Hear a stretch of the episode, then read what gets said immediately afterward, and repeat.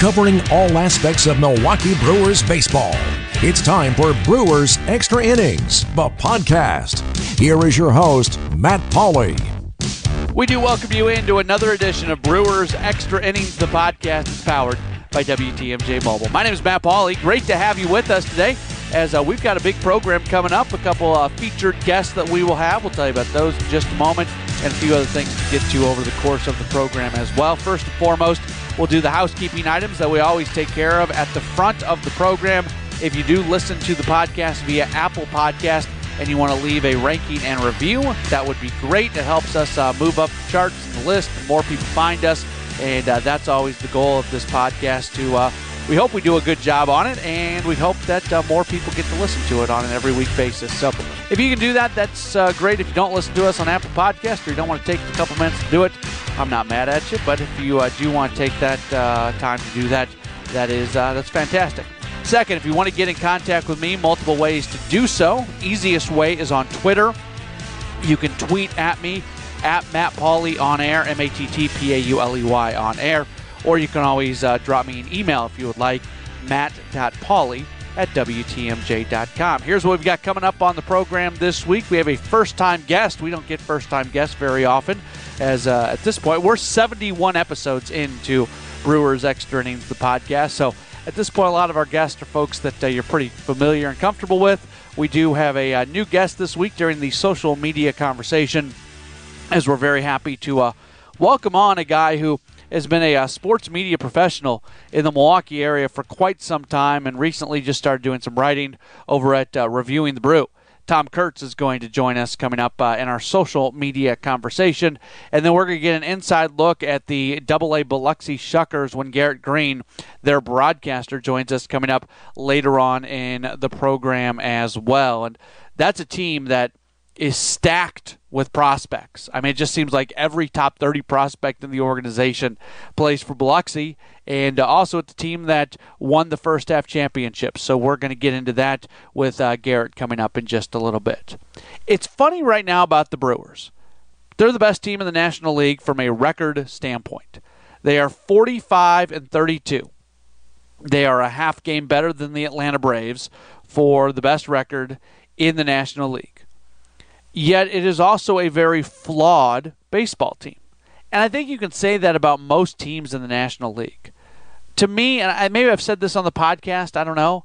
To me, there's only a couple, two, three elite teams in baseball, and they're all in the American League. I think the Yankees and the Red Sox and the Astros are clearly the three best teams in baseball. And then I think you start looking at the National League clubs after that. That's not to say that the National League doesn't have a chance to win the World Series. You know, teams get better. I'm, I'm not. I'm not trying sitting here trying to trash on the National League. I just think right now, the top of the American League is better than the top of the National League. The Brewers are the best of the National League. From a record standpoint, the Brewers are the best team in the National League. Yet, we continue to talk about a team kind of in a negative sense. And not so much me. I, I try to be very positive and I try to be I try to keep in mind all the time that yeah, the Brewers have one heck of a record and they're playing pretty darn well even when you can get frustrated about some things. So when I say we, I guess I say we in the collective sense of uh, a lot of the times I judge where Brewers fans are uh, based off the phone calls and the text messages and the tweets that I get during the course of uh, the post game show that I host on WTMJ, and also just the general gist of things via social media.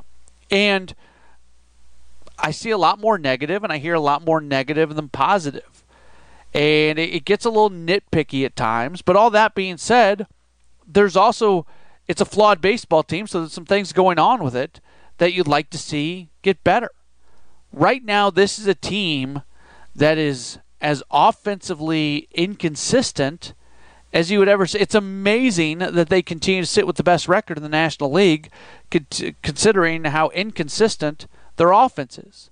Since June 15th, and we are recording this early, early, early on the morning of Monday, June 25th. So, over the course of the last 10 days, they have games where they've scored 13, 9, and 11 runs. They also have games where they've scored one, none, and then back to back to back games against St. Louis where they score two runs. They win one of them, but they lose the last two, where they score the two runs very early in the game and then can't score again after that. It's a club that still needs to find some offensive consistency. We know they have the ability to score runs when everything's clicking for them, but it just seems like there are too many days where it doesn't quite click. Now, Sunday, you can look at the fact that Lorenzo Cain wasn't in the lineup. Travis Shaw got pulled out of the game early. He's dealing with a wrist injury, plus going back even before that. Uh, his wrist hasn't been 100%, and you wonder how much that's been affecting him. Uh, Jesus Aguilar got a day off on Sunday as well, a much needed day off, according to manager Craig Counsell, who talked about he's just a he's a big guy. He's going to need some days off. That's just the way he is, and he hasn't really played a full major league schedule at any point in his time. So uh, it's something that he's going through. He's going to need some rest every now and then, no matter how much he continues to produce. Looking for some offensive consistency, and a lot of it has to do with the the bottom part of the order. Look, it's really simple. When the Brewers are scoring runs, here's what's happening. The top guys at the top of the order, Cain and Yelich, are getting aboard. And then the middle guys, Aguilar and Shaw and some other guys, but Aguilar and Shaw are driving them in. There's a reason Cain and Yelich have scored a ton of runs. There's a reason that Sean Aguilar have driven in a ton of runs. And the formula right there doesn't really include the bottom third of the order because right now you're just not getting a lot from the bottom third of the order. Offensively, you're not getting a lot right now from the catcher spot. Offensively, you're not getting a lot right now from the shortstop spot. And obviously, we know the pitcher bats ninth. I don't know what the answer is. You can go out and try to acquire some talent that can be more consistent offensively, but that's sometimes easier said than done. You can hope that those guys round into form, that Manny Piña and that Orlando Arcia turn back into the guys that they were, uh, that they looked like last year. It, yeah, I always talk about track record, and we'll talk about this with Tom Kurtz coming up uh, later on the program. Those guys don't really have a track record, so is it fair to expect them to look the way they looked last year? I, I don't know if it is. In fact, I don't think it totally is. Uh, if they, if if it's something that they've been doing for a long time over the course of the career, that's one thing. But you're talking about guys who did it over the course of one season.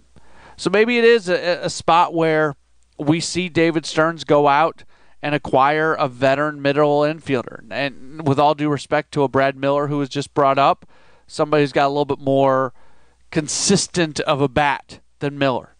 Maybe we see the team go out and acquire a catcher who's going to be able to put up better offensive numbers. Maybe that happens, maybe it doesn't. At the end of the day, right now the club is a first place team. Not just a first place team, best team in the National League. And that's a good place to be at.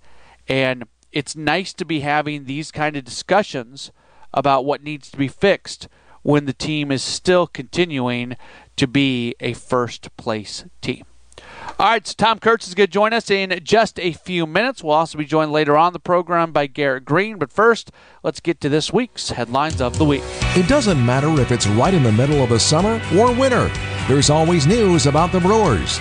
Let's look back at the week that was with Matt's headlines of the week. We made reference to this during our opening segment, but from an injury standpoint, uh, Lorenzo Cain missed Sunday's game technically with a groin injury, but dude's just beat up right now. He's got a lot of things going on. He's been hit by a ton of pitches over the course of the Cardinal series. He's beat up. It was the groin injury that uh, held him out, but he's uh, he's pretty.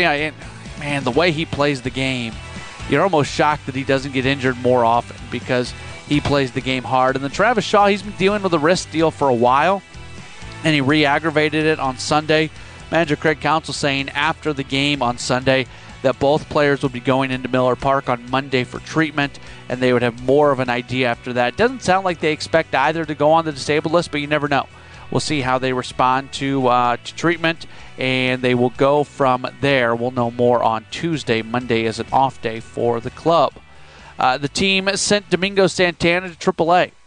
A guy who was a 30 plus home run guy last year just has not found traction this year was given a fair amount of opportunities over the first couple months of the season, never got going. He just was not playing. uh, they know what he can do with his bat, or they at least know what they think he can do with his bat. So they get him to AAA to try to get him some offensive confidence. Uh, Brad Miller, who they had recently acquired from Tampa Bay, he comes up, had a nice uh, debut with the Brewers, and his first game was able to drive in a run in his first at bat. Uh, we'll see what happens there. It seems like from whether it's so right now that middle infield group includes Jonathan Villar, Orlando Arcia, Eric Sogard, Brad Miller, Hernan Perez. Those are the five guys that can play one or both of the middle infield spots.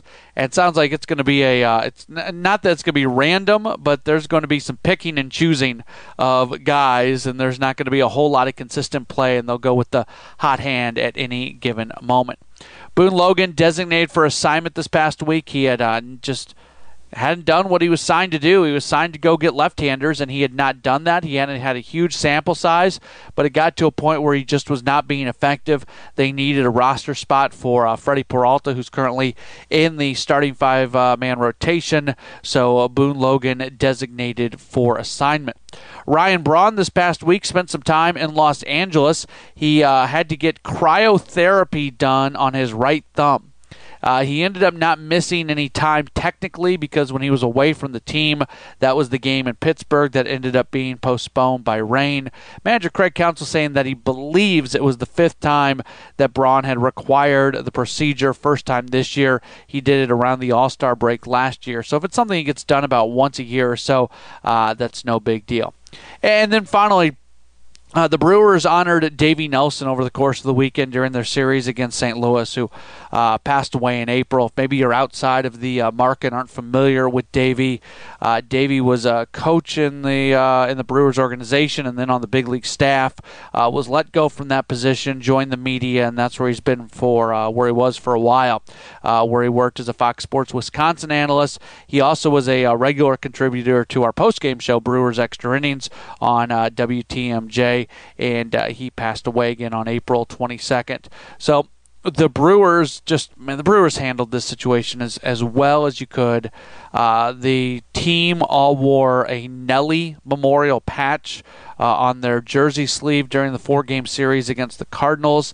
The Fox Sports Wisconsin stage that is in the right field corner of Miller Park, they have uh, renamed that Nelly's Corner, and they've got a, just a fantastic plaque. I would encourage you next time you are at a Brewers game, go out to the right field corner where Fox Sports Wisconsin does their uh, pre and post game shows and uh, check out the plaque. It's almost like a Hall of Fame style plaque uh, that they put together, and it's uh, it's incredible. And, and, I'll just I'll share this story because I thought it was really cool. Uh, there was a, a celebration of life that took place prior to the game on Saturday uh, at Miller Park and there was probably about 300 people there. I would guess it was inside one of the kind of the conference areas of uh, of the ballpark up on the terrace level, and uh, his family was there, and friends and media colleagues and everything. A number of people spoke.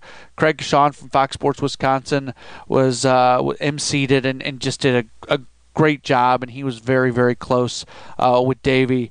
Mark Attanasio, the Brewers owner, spoke at it, and he shared a story that I just love, and I feel like it's a story as many people should be able to hear. So I'm gonna pass along, and I, I don't tell the story as well as he does, so my apologies for that.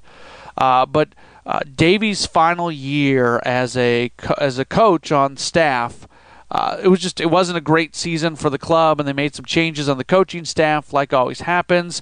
And uh, Mark Attanasio spoke about the fact that when individuals leave his organization, whether it's from a business standpoint or from a baseball standpoint, he likes to conduct exit interviews because he feels like that gives you an idea of maybe how to some things you can do to help your organization.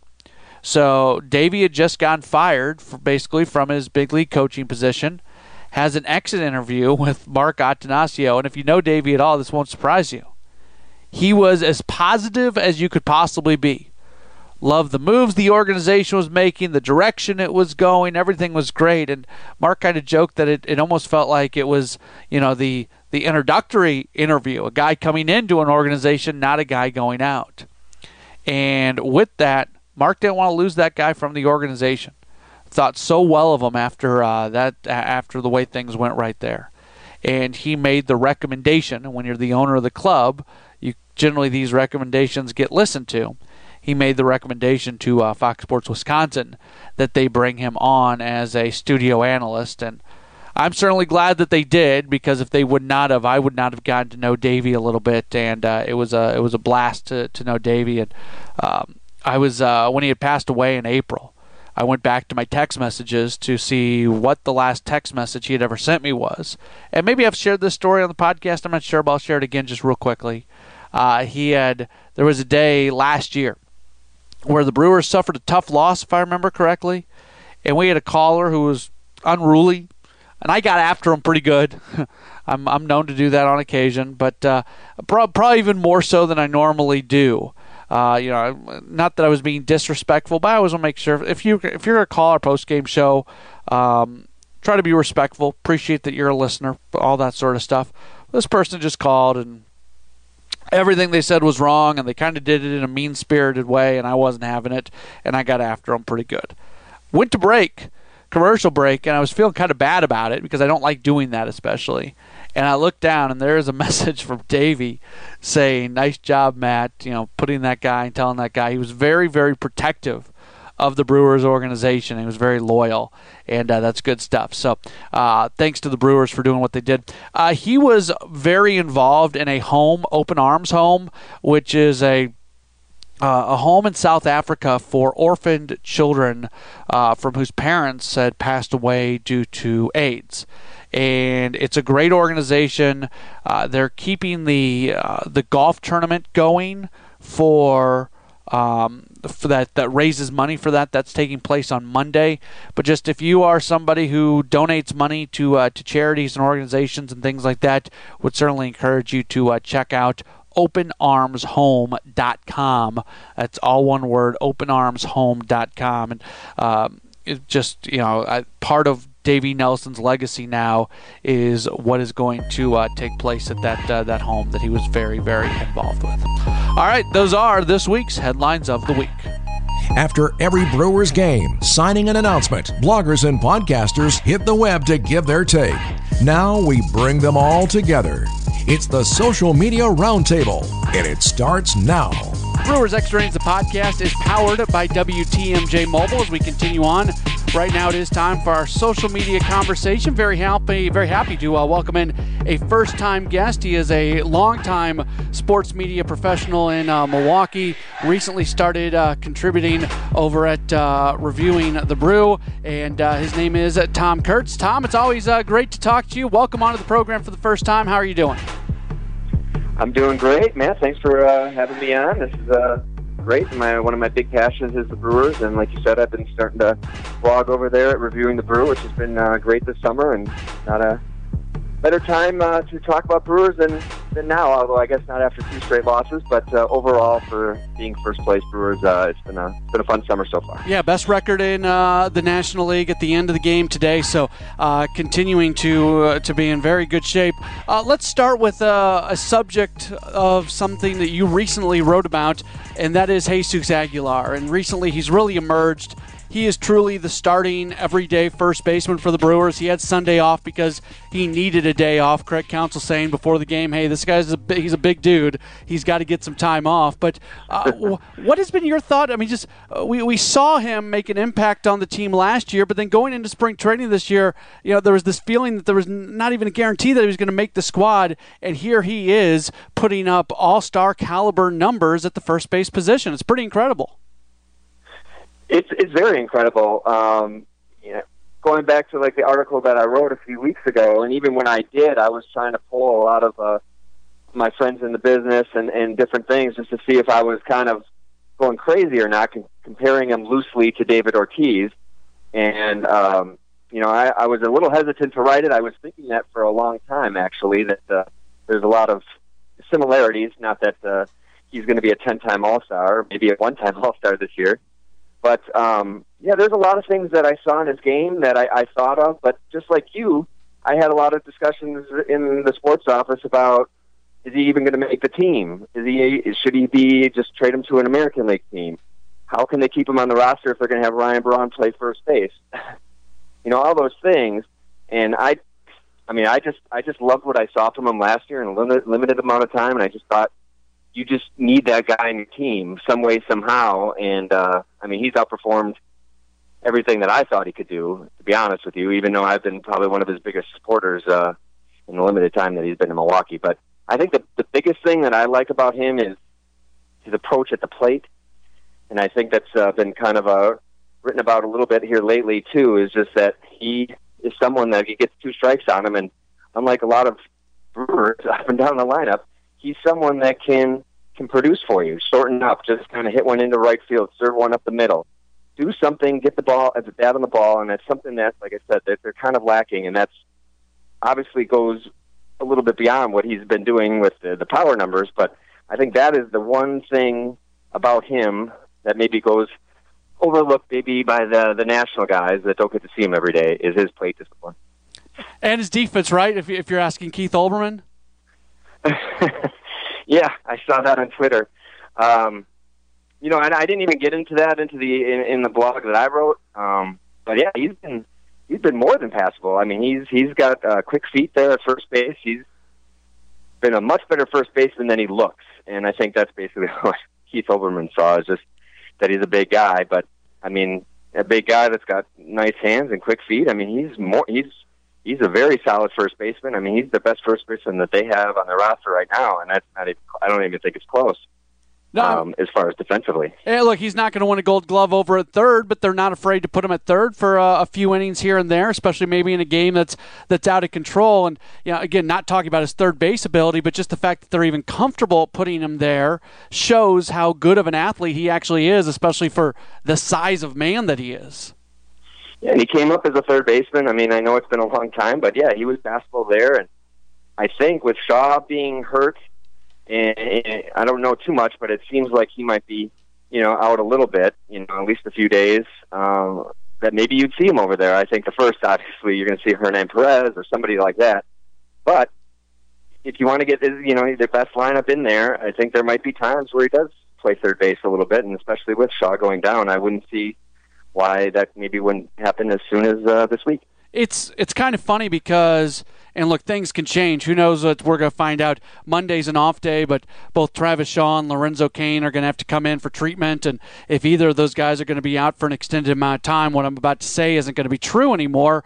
But right now, as it sits, the the daily, everyday kind of lineup is is sort of set with Aguilar is going to be at first, Braun's going to be at left, mm-hmm. Cain's going to be in center, Yelich is going to be in right field, and then when Braun needs a day off, or if Cain gets a rare day off, or if Yelich gets a day off, or if Aguilar gets a first base, you put Eric Thames in either a corner outfield spot or over at first base. For for all the anguish about what everything was going to look like, it's really kind of really you know cut and dry right now how that looks uh, between the outfield and first base.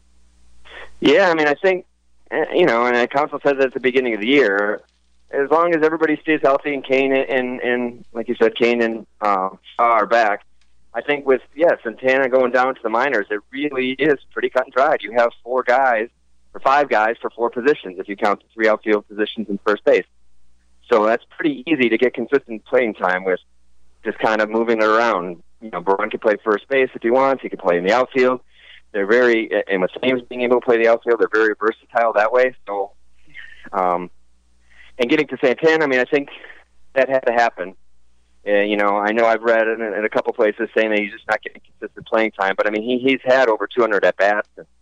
For whatever reason, uh, I'm not I'm not a, a hitting coach, but for whatever reason, he's just he's just not slugging like he was last year, and um, you just can't keep trotting him out there as well as as the guys that we just talked about that uh, you have options to play, and he's just not going to play.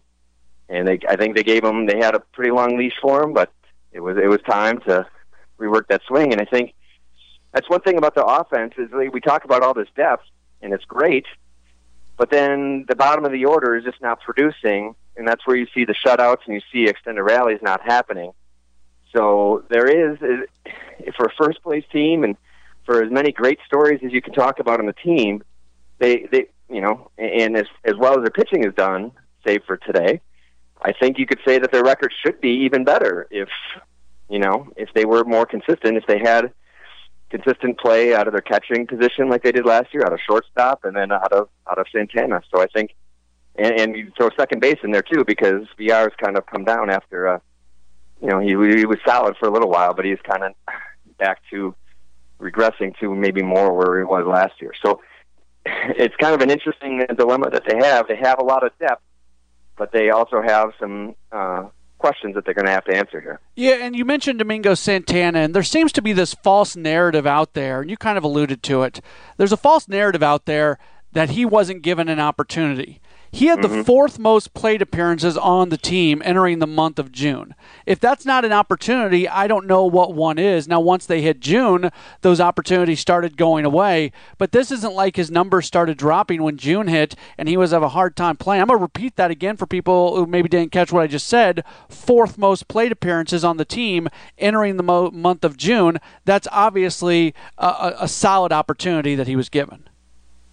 Oh, yeah, I mean he he's had more than enough opportunity. I mean, at, at the end of the day, yeah, I mean he he's not he wasn't just going to be penciled in to be the right fielder for 162 games with what they got in the off season. I don't know if that got into his head, um, knowing that that maybe he was pressing a little bit. I mean, but at the end of the day, you just can't make excuses for a first place team. This is no longer a rebuild. This is no longer even last year where they kind of got you know were surprised by everything. I mean, look at the outfield in AAA now. It's it's they basically got three guys that played a lot of had a lot of at bats for the Brewers last year are starting in starting in Colorado Springs.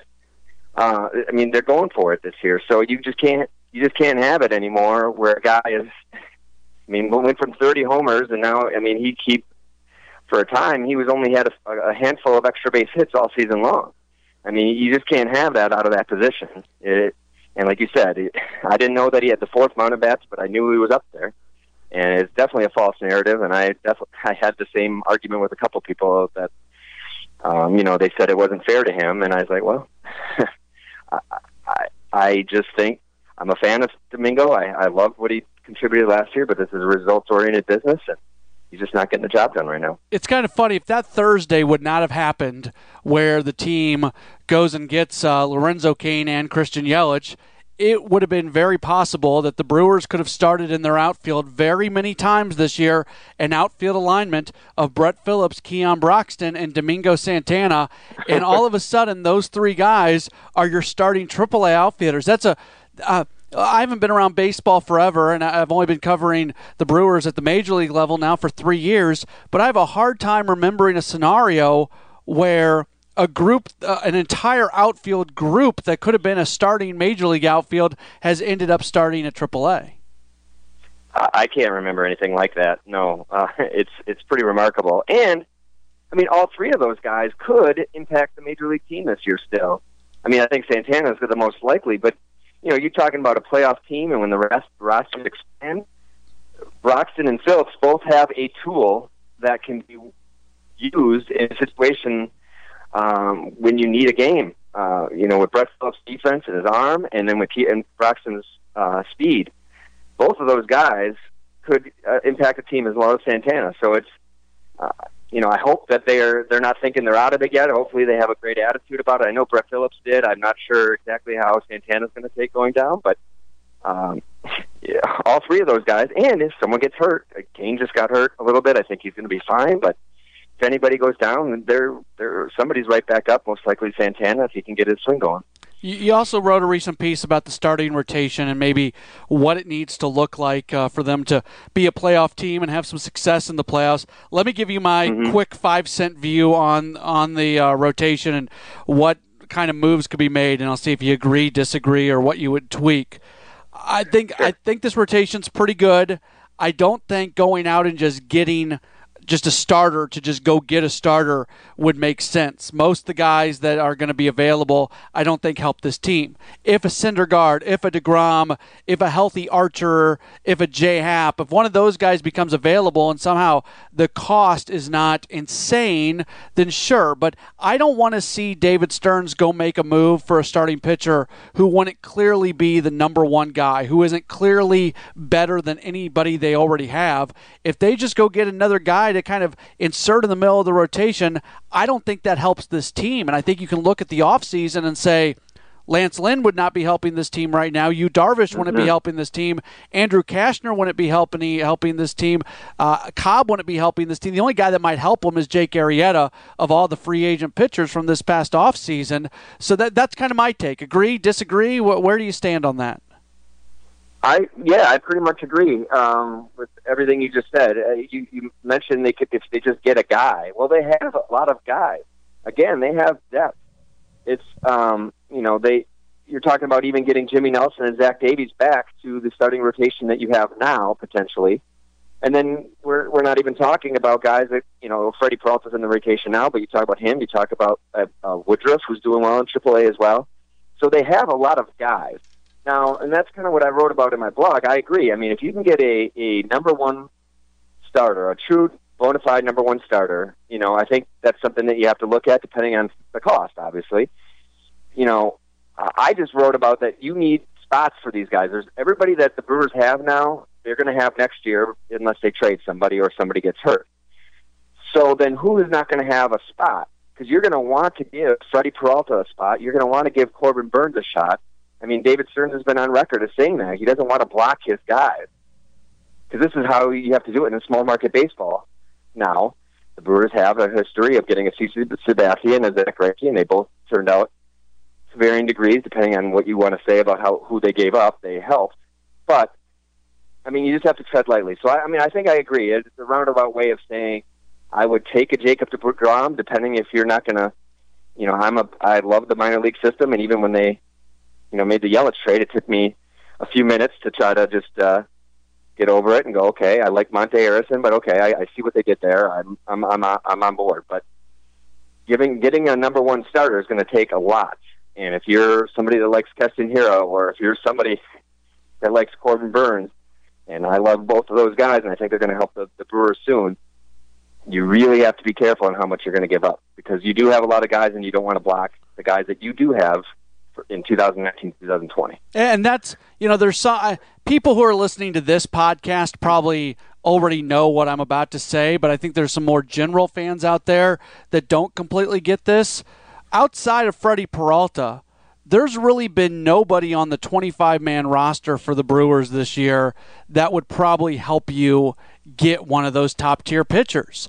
Everybody that mm-hmm. can can help you with that are minor league prospects. And you mentioned Keston Hiura, and he, I, I don't. It's if if David Stearns finds a way to go get a top tier number one starter and not give up Keston Hiura and not give up both Freddy Peralta and Corbin Burnes, then he should win Executive of the Year just for that trade because that's the kind of talent it takes to be able to go get those kind of guys. Yeah, and I mean, I've read things on Twitter too. And again, you, you take Twitter. I wrote a blog about that. Take Twitter for Twitter for granted, um, for what it's worth, with a grain of salt. But I've seen people throw out trades, you know, just out there. Hey, trade uh, Brett Phillips, Domingo Santana, and yada yada yada, and that includes some of the top guys, and then you can get a picture. It's like that's not how it's going to work. just unfortunately, that's not how it's going to work. If you want to get a a bat um, like a Neil Walker, or or maybe just a, an aging outfielder, yeah, you don't have to give up a lot. But for a frontline pitcher, and that's what we kind of talked about, is what the Brewers would need to get, I think, to make to make it worthwhile, is going to take your top prospects. You're going to have to get you wrap your head around the fact that if you fallen in love with some of these prospects, that they would uh, be definitely involved in, in in one of those types of trades. Are you concerned about the inconsistent nature of the offense? Yeah, yeah. I think I think you have to be. Um, you know, I think the the, the shutout number is, is a little concerning, but it's not something I'm going to hang my hat on.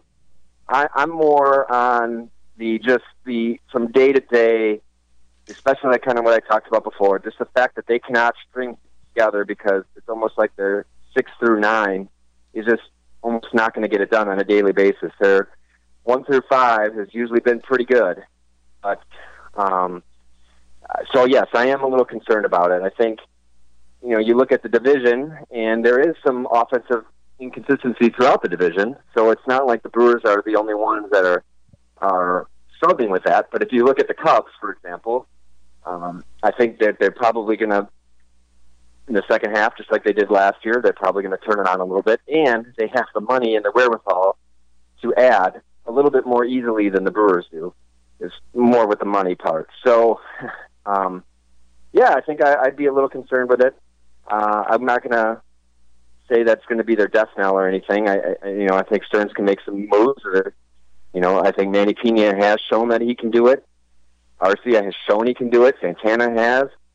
Uh, I don't know what it's going to take for those guys to get it back.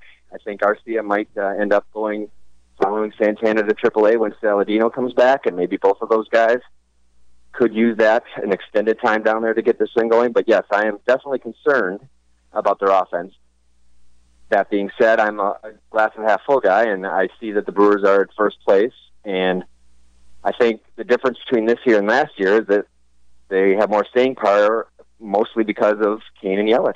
I think that's the big difference from this year to last year, and and little things too. I mean, I think their bullpen is is much better, and they have Josh Hader, which they really didn't have at this point last year. Um, so I mean, I think there's a little differences, but I think the main thing is is that, and especially I wrote about this is you know I think Cain is their MVP, and I think he just does so many little things well that I think the Brewers are going to be in it the whole time, and that's one of the big reasons why. And if they can just get some of the six through nine guys going a little bit, uh, I think you're going to see a more consistent offense because uh, you know those guys at the top of the order are going to be consistent most of the year. I think. One of the flaws of this team, and look, there was nothing they could do about it. This isn't like something they could control, but I'm a big believer in until a major league player has a true track record, you can't really count on them for anything and we're we're seeing that because last year mm-hmm. it was a lot of guys having their first really good years. It was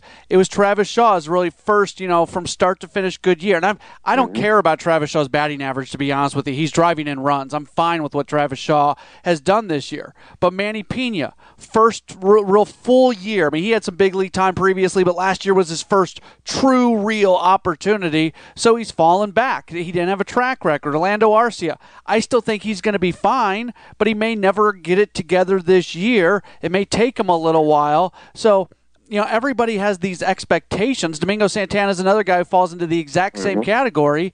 Every you've got these expectations about these guys based off one year, and we've seen in baseball you can't count on somebody to repeat a year. You can't really count on somebody in baseball until they've put in, you know, multiple years and that's kind of the tough thing right now. So you're sitting here going, is Arcia going to turn it around? Is Manny Piña going to turn it around? Is Domingo Santana going to turn it around? Well, they did it last year.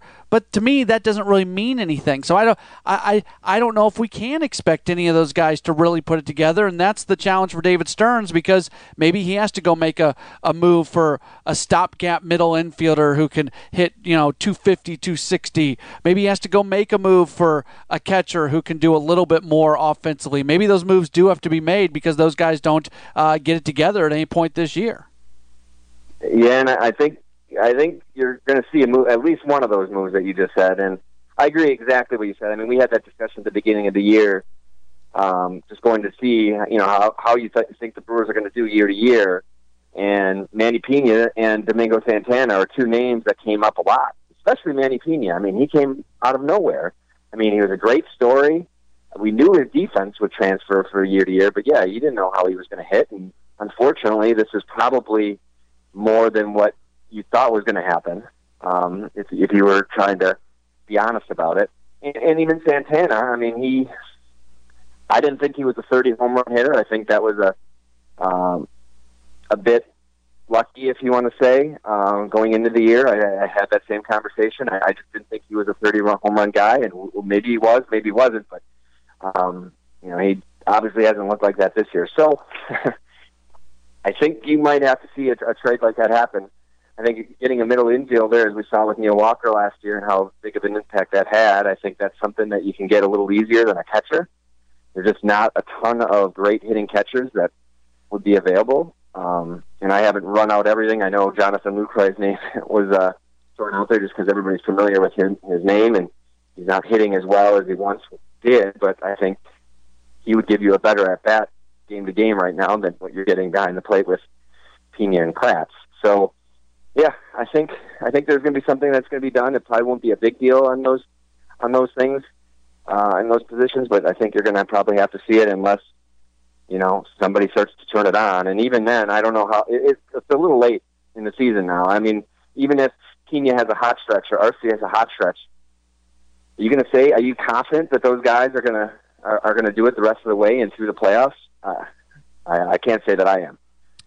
He is Tom Kurtz. Uh, you can read him over at uh, Reviewing the Brew. Longtime sports media guy in Milwaukee. Just started doing the uh, Reviewing the Brew stuff. Are you, I'll put you on the spot again here. Are you working on anything right now? Do you have any uh, thought processes in the back of your mind for what you're going to be uh, next putting together?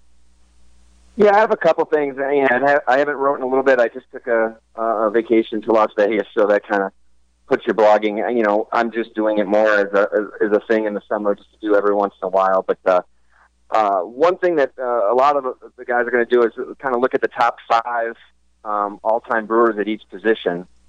So I'm I'm actually I'm, I'm working on the shortstop position right now, so I'm going to be doing that um, next, and then I have a couple other things as well, and you know I might talk about the uh, we just talked about here the uh, the offense a little bit, and especially the bottom of the order. I think that's kind of the next thing I was going to look at as well. But it's those uh, top five of positions of all time. It's kind of a fun thing, and I know a couple of them have already been written, but uh, I took shortstop just because of Robin Yount. He's my favorite uh, player growing up. So, but once you start looking at it, and they they you know we're just doing it from their brewer years. When you, when you start looking at it, especially the shortstop position, they uh, it's not uh, not a lot of guys that have been there for a long period of time to put up great numbers. I mean, you talk about Gary Sheffield was a brewer and Jean Segura and all this kind of stuff, but uh, when they were in Milwaukee, their their their numbers aren't exactly uh, near Robin. So it's Robin Yount and a bunch of other guys. It's going to be my list. We'll be uh, we'll be looking out for that. Uh, he is Tom Kurtz. Follow him on Twitter at tkurtz43 t k u r t z 43. Tom, great to get you on the podcast, and uh, it was great. We'll get you on again here in the relatively near future. All right, thanks for having me on. Appreciate it. The future of the Brewers organization has never been more important than it is right now. It's time to get an inside look at what's taking place throughout the Brewers minor league affiliates as we go down on the farm. Brewers Extra Innings, the podcast is powered by WTMJ Mobile. We're very happy to uh, welcome onto the program once again. He is the broadcaster for the Biloxi Shuckers, the AA affiliate of the Brewers. His name is Garrett Greene. Garrett, it's always great to talk to you. How are you doing? Good. It's a great to start you as well. I'm doing very well. How about yourself? Uh, doing all right. Let's uh, uh, very generally first half champions in the division, so the team has already uh, clinched a playoff spot. I don't know if that was completely expected from this team, but uh, obviously a really, really strong first half of the year. What's what are your general impressions on what the team was able to accomplish in that first half? Well, you know, albeit the fourth year that the, the Shuckers have existed, they had made it to the playoffs in 2015 when they were, uh, you know, loaded full of, of some pretty good teams. To you know, some of whom have made it to Milwaukee. Um, but but with this club this year, I know that there were a lot of young guys, but uh, they stepped up. And, and the biggest impression that I took away from this team is that you can just never count them out in a game. I mean, they had uh, wins on the road where they'd be trailing by three, four runs late in the game. Uh, at home, I mean, if they were within striking distance, you could almost just count on the fact that they were going to find a way to score uh, in the seventh, eighth, ninth inning. Uh, and then the other, the other thing that obviously uh, is kind of a reflection of, of what's going on in Milwaukee right now.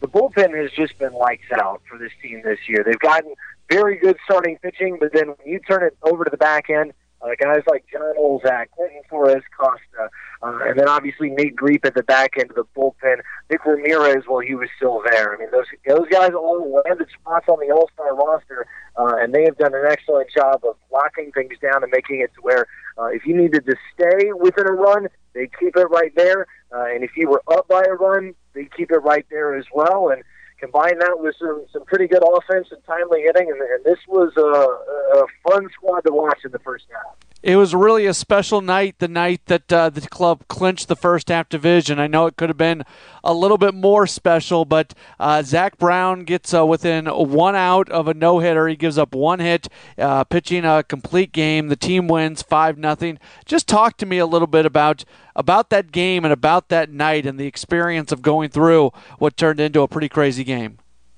I mean, it was it was surreal. We uh, we were having uh, Saints Hall of Fame night there at the ballpark as well. So we had Pierre Thomas come up and join us in the booth. Vernon Perry was in the booth. Uh, we're rolling along, and the game is just clicking by really fast. There, there wasn't a lot of scoring done by the Shuckers either. And all of a sudden, uh, I look over at my broadcast partner and say, Zack Brown hasn't allowed a hit. He looks back at me and says, Garrett, Zack Brown hasn't allowed a base runner uh, through six frames. And you could just tell – from the moment that he took the mound that he was locked in. He had been uh, really elevating his game through the last several starts. He was frustrated with the way that he had pitched in Jacksonville, missed his spots a little bit, and that night uh, he was locked in, and it was as dominating of a performance as I have ever seen uh, out of a pitcher. Came obviously the the one error to lead off the eighth inning where uh, two outfielders are, are right underneath the ball. They bump into each other. That allows the first base runner, and then uh, a looping fly ball into center field that the center fielder takes a step back on what you're supposed to do uh, and maybe waited on his back foot just a second too long, came charging in and just missed it. It was so surreal because of the fact that the game ended. There was the elation of locking down a, a first half title, the celebration that ensued, but the feeling was just man, it was just right there for the taking. And, and we've had the chance to dissect it and look back on it. And, and even in the conversations, just minutes and hours after the game, saying, look, even though you don't have the no hitter that's in there, it is still an experience and a night that, that I personally know that I will never forget. And I think uh, is a moment for sure to remember for everybody um, who was not only at that game, but keeping up with it uh, for a very, very long time. And, and that's just kind of what what Zach has, has progressed towards, and it was just thrilling to watch him perform that night. All right, so whenever there's a no hitter going on, there's always people talking, say no hitter, don't say no hitter in the broadcast. How did you handle that? I did not say it, and I, I realize I probably should have been more informative, and I know that that's generally the broadcasting code is that you have to let the audience know.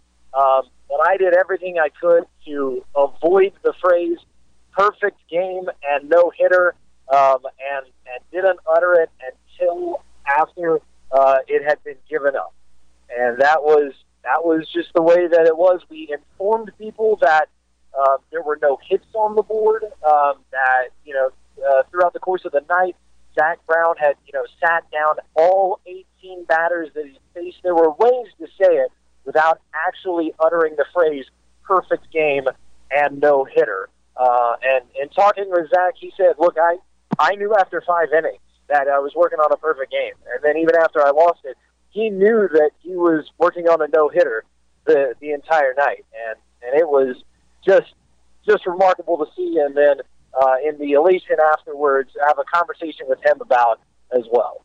Well, I'll tell you this because the Brewers were playing a home game while that was going on, and as that game got into the eighth and into the ninth inning, there was a lot of attention on that game inside uh, of the Brewers press box. Multiple uh, media members either had the game cast up or the MILB TV. Uh, PR folks had it. I mean, it was kind of it was kind of cool because uh, the attention there for uh, for a 10 minute, 15 minute period, however long it was, uh, at Miller Park inside the press box was very much on that game. So for whatever it's worth to you, there's a there's a story that you can know that people were paying attention in Milwaukee. Hey, that as as long as the folks in Milwaukee were informed, that's that's what matters to me. But to know that that was the attention that we were getting that night uh, is certainly uh, just makes it a little bit more special. All right, so the team's gotten off to a, a nice start in the second half uh, of the season already with a three and one record. Uh, I, I, can't believe we've already been talking for about seven minutes, and I haven't asked you about Keston Hiura. So I'll ask you about Keston Hiura. 364 uh, average. He's playing a whole lot of second base, obviously. Uh, what what's your takeaway of Keston Hiura through the first 20 games with the Shuckers? You know, everybody when you hear number one prospect in the system, normally you say, okay, there's there's some hype, uh, maybe you know you won't live up to expectations, or or you need to temper expectations. That is just not the case with Keston Hiura. He does nothing but hit. The statistics do not lie. Uh, he has such quick hands through the zone, makes incredibly good contact with the ball uh, and he's just he just has the hitting gene. Uh, he's already come away with 11 doubles. He doubled in three straight games. Uh, he's only not hit safely in one start with the Shuckers so far. Uh, so at the plate, he has been as advertised. Uh, I understand a lot of people are, are wondering about his ability at second base. Uh, he's shown good range. I think what often gets overlooked with him is how quick he is as well. Uh, not only his range in the field, but also his speed on the bases. Uh, that's a whole other element that, that I feel like gets overlooked just because of uh, the pure ability that he has with the bat. Uh, but he's, he's shown the ability to range at second, and, and today he made a couple of plays this afternoon in the game that we had here in Chattanooga uh, where they, they weren't perfect. He, he didn't uh, glove the ball cleanly, but he, he did what a second baseman is supposed to do, which is get in front of the ball, knock it down, not panic, and make the right play. Uh, and I think that the more that he gets at second, the more and more comfortable he'll become, and, and the more you'll see him progress. Uh, and again, as far as the bat comes, he is as advertised, and believe every single statistic that you see because it's one of the cases where the box score really does tell the full story. What's what's his? Uh, I don't even know how to even ask this question. I mean there's so much going on there with him. There's there's already people calling for him to be with the big league club, which which isn't going to happen. He's hit at every level. Uh, there's questions about his ability to uh, play in the field and whether or not at some point he's going to need surgery. And all when when you talk to him. Is he confident? Is he worried about the arm? Is he uh, does he feel like his bat can play at any level? Give me kind of a the inner workings of Keston Hiura from what you've noticed from him. You know, from every interaction that I've had with him, he is just a level-headed, take it day by day. He's where he is right now, and he's going to perform to the best of his ability at that level. Every time I talk to him, arm feels good. He feels confident. He fits in with the clubhouse, and he just goes about his business. I, I don't think that there's anything specifically that um, would be playing into the, the noise per se or, or, or listening to outside forces. I think that he just shows up and does what he does every day. And uh, if the Brewers decide to send him to AAA, he'll go to AAA. If they call him to the big league club, he'll go to the big league club. And if he's gonna, you know, stay in in Biloxi for the rest of the season, he'll stay here and do what he does. That's that's just kind of the guy that he is. He's he's just one of the guys and and has a day to day approach. I have not talked to you since April, and so we obviously have a lot of time uh, between then and now for Corey Ray. And uh, you look at Corey Ray's month of May, it was spectacular 272, seven home runs, 15 RBIs. Uh, he had an OPS uh, at 949. I mean, that's that's kind of what people were expecting out of him. He then takes a bit of a step back in the month of June. And everybody is still waiting for him to become that consistent guy who can really do some things. where are we at right now with Corey Ray? You know, I, I think that, and even I have this realization sometimes. I think that people forget that even though he was a three-year guy at Louisville, uh, he's still a very young player, and I feel like just this year is when he really has the right mindset with his approach, uh, and that he understands that he's not going to be successful in every at bat, and he doesn't shy away from from the numbers that he put up last season.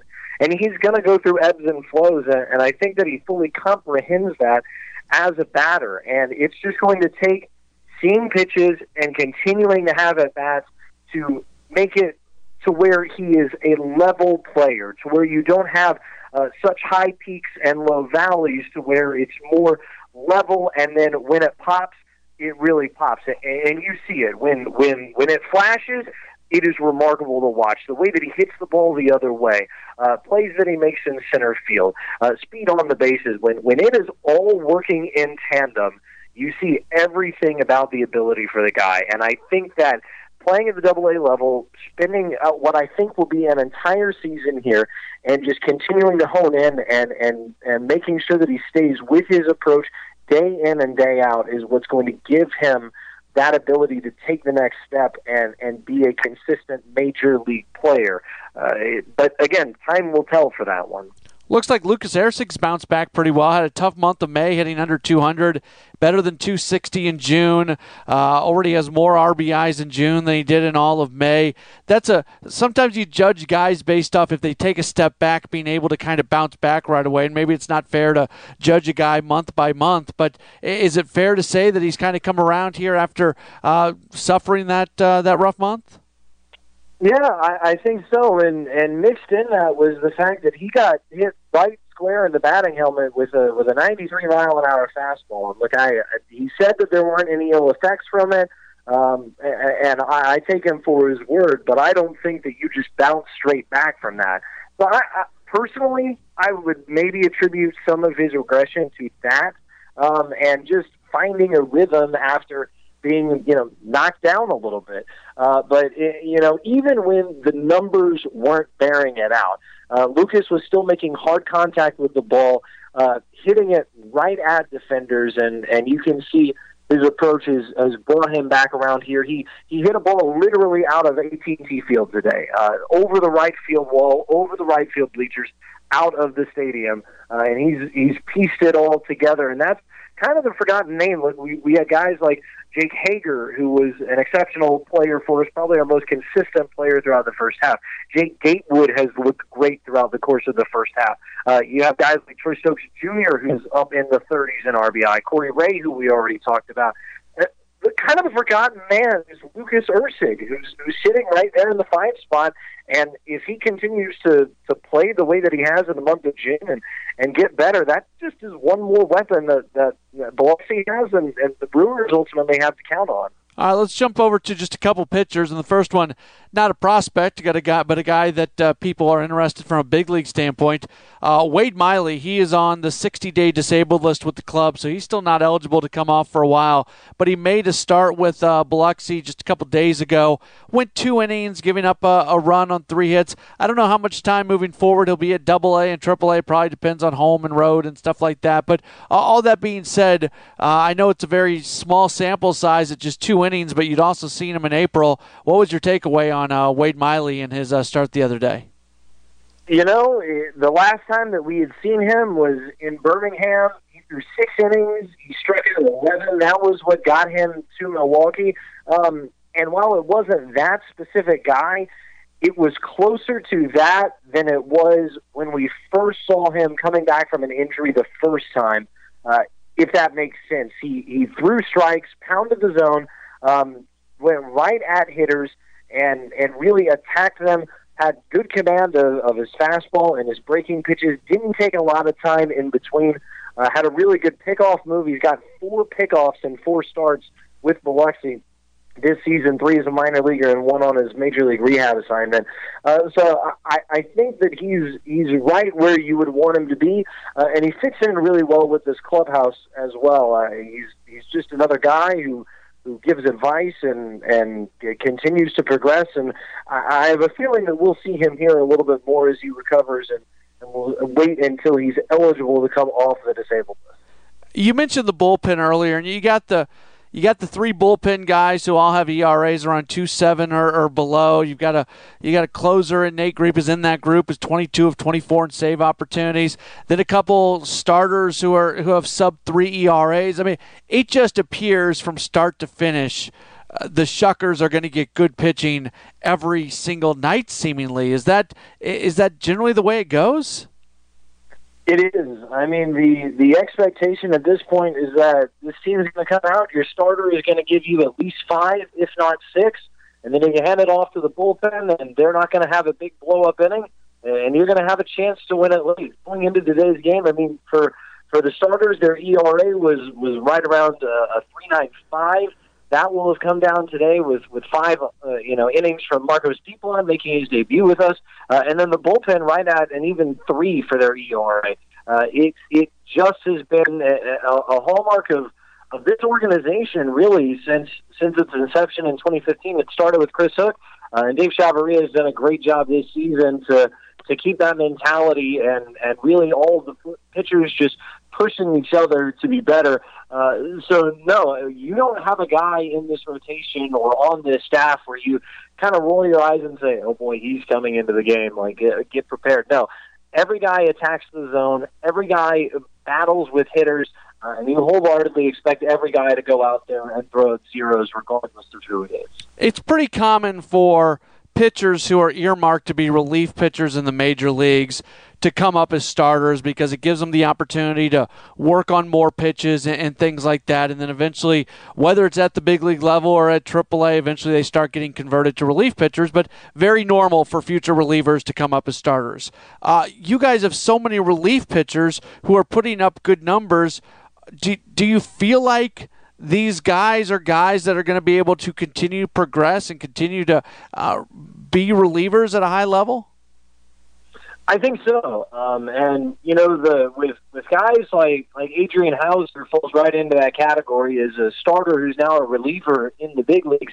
Uh, they understand, and it's preached to them that you know you're just one injury, one bad performance away from getting a call up to Milwaukee. The the jump straight from Double A to the big leagues is not unexpected at this level. But for for guys like like Nate Griep and for uh, Jon Olczak as well, uh, and, and even Nick Ramirez, who I was talking about, uh, I, I think that for them it is a mentality, and that's the most important thing. It's not always what a guy's stuff is; it's how he goes out and attacks. And and Jon Olczak's a name that, that I personally think folks should keep an eye on.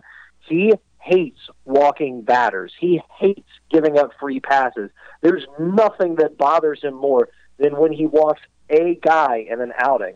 Uh, and and he has shown that, and I think that that mentality is what will serve all of these guys well as they continue to progress along uh, as relievers and having that experience in high leverage situations to fall back on when they reach the next level and, and ultimately when they reach the big leagues. 36 strikeouts, seven walks. It's close to a five to one strikeout to walk average for uh, our ratio for Olczak. That's pretty good. It is, and that's why he was named the the relief pitcher of the month for the Southern League in May. He had walked just, you know, leading up uh, to the end of the month, he had walked four guys, just two unintentionally uh, over the course of, of his first, I think, of his 19 start, appearances throughout the season. That's that's just the guy that he is. Uh, and and you know he says he said to me before, look, if if I'm down on the count, I'm going to throw a fastball right to a guy. If he hits it over the fence, he hits it over the fence. But more often than not, they're rolling over on him. So I'm going to keep throwing it until they can show me they're going to hit it.